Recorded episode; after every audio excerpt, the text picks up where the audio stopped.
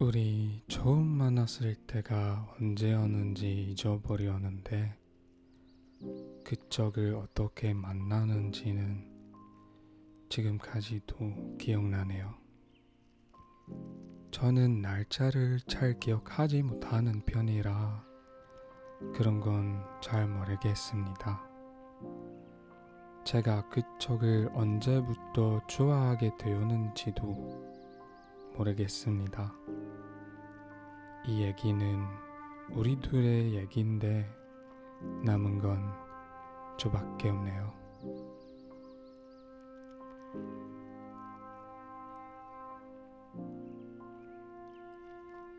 당신에게서 너무 멀어.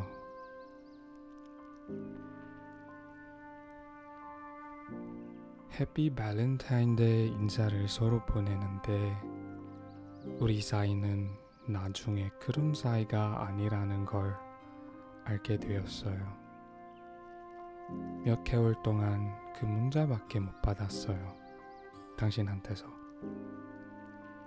제가 잘못한 게 있었을까요? 말로나 행동으로 잘못한 게 있었나요?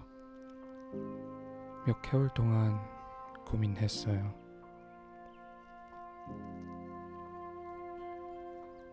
당신에게서 마지막으로 문자를 받았던 그날부터 한 달 지날 때마다 짧게 한 문자를 보냈어요.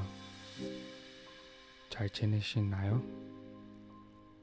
얼마 동안 얘기를 못하니까 조금 걱정되고 궁금했어요. 시간 되실 때 대답해 주시면 안 되나요? 당신이 걱정되긴 하지만 괜찮아요. 인내심을 가져볼게요. 이해하려고요. 나중에 준비가 되면 편하게 대답해 주시면 돼요. 예전보다 더 긴 문자를 보냈어요. 그리고 대답은 기대를 안 했어요. 다음 달도 그랬어요. 다른 말로 했지만 똑같은 의미 있는 문자를 보냈어요.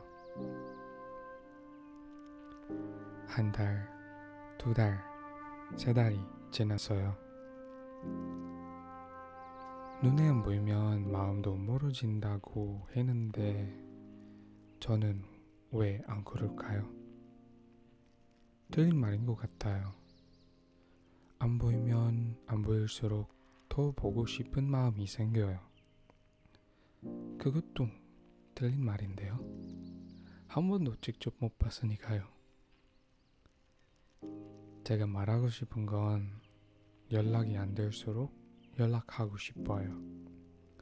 근데 어떻게 연락할까요? 그쪽이 아직도 살아있는지 물으면서요.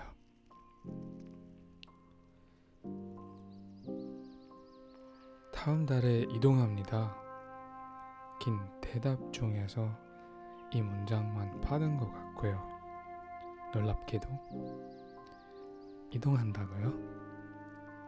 아직도 못 만나는데 다른 나라로 이동하면 만날 기회가 더 없어질까 아닐까요? 인연이 무슨, 우리가 처음부터 만날 기회가 없군요. 그리고 긴 대답 중에서 우리 마지막 소통했을 때 그쪽에 남자친구랑 헤어졌다고요. 제가 그쪽이 남자친구가 있는 것도 몰랐는데요. 제가 그쪽에 대한 것들을 너무나 몰랐네요. 근데 당신의 문제라고는 생각하지 않아요. 제가 한 번도 못 물어봤으니까요. 아무튼 이동하기 전에 우리가 만나면 어떨까 싶었는데 타이밍이 맞지 않았네요. 진짜 무슨 인연이에요. 그런 건 진짜 없다는 걸 깨달았어요.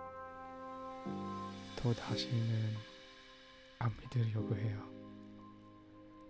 제가 안 믿는 것들은 너무나 많은데 이것도 조가 되었네요. 아마도 우린 서로에게서 너무 멀리 떨어진 것 같네요.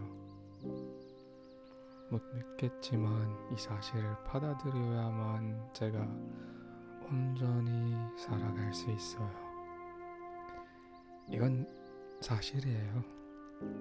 전 지금 당신에게서 너무나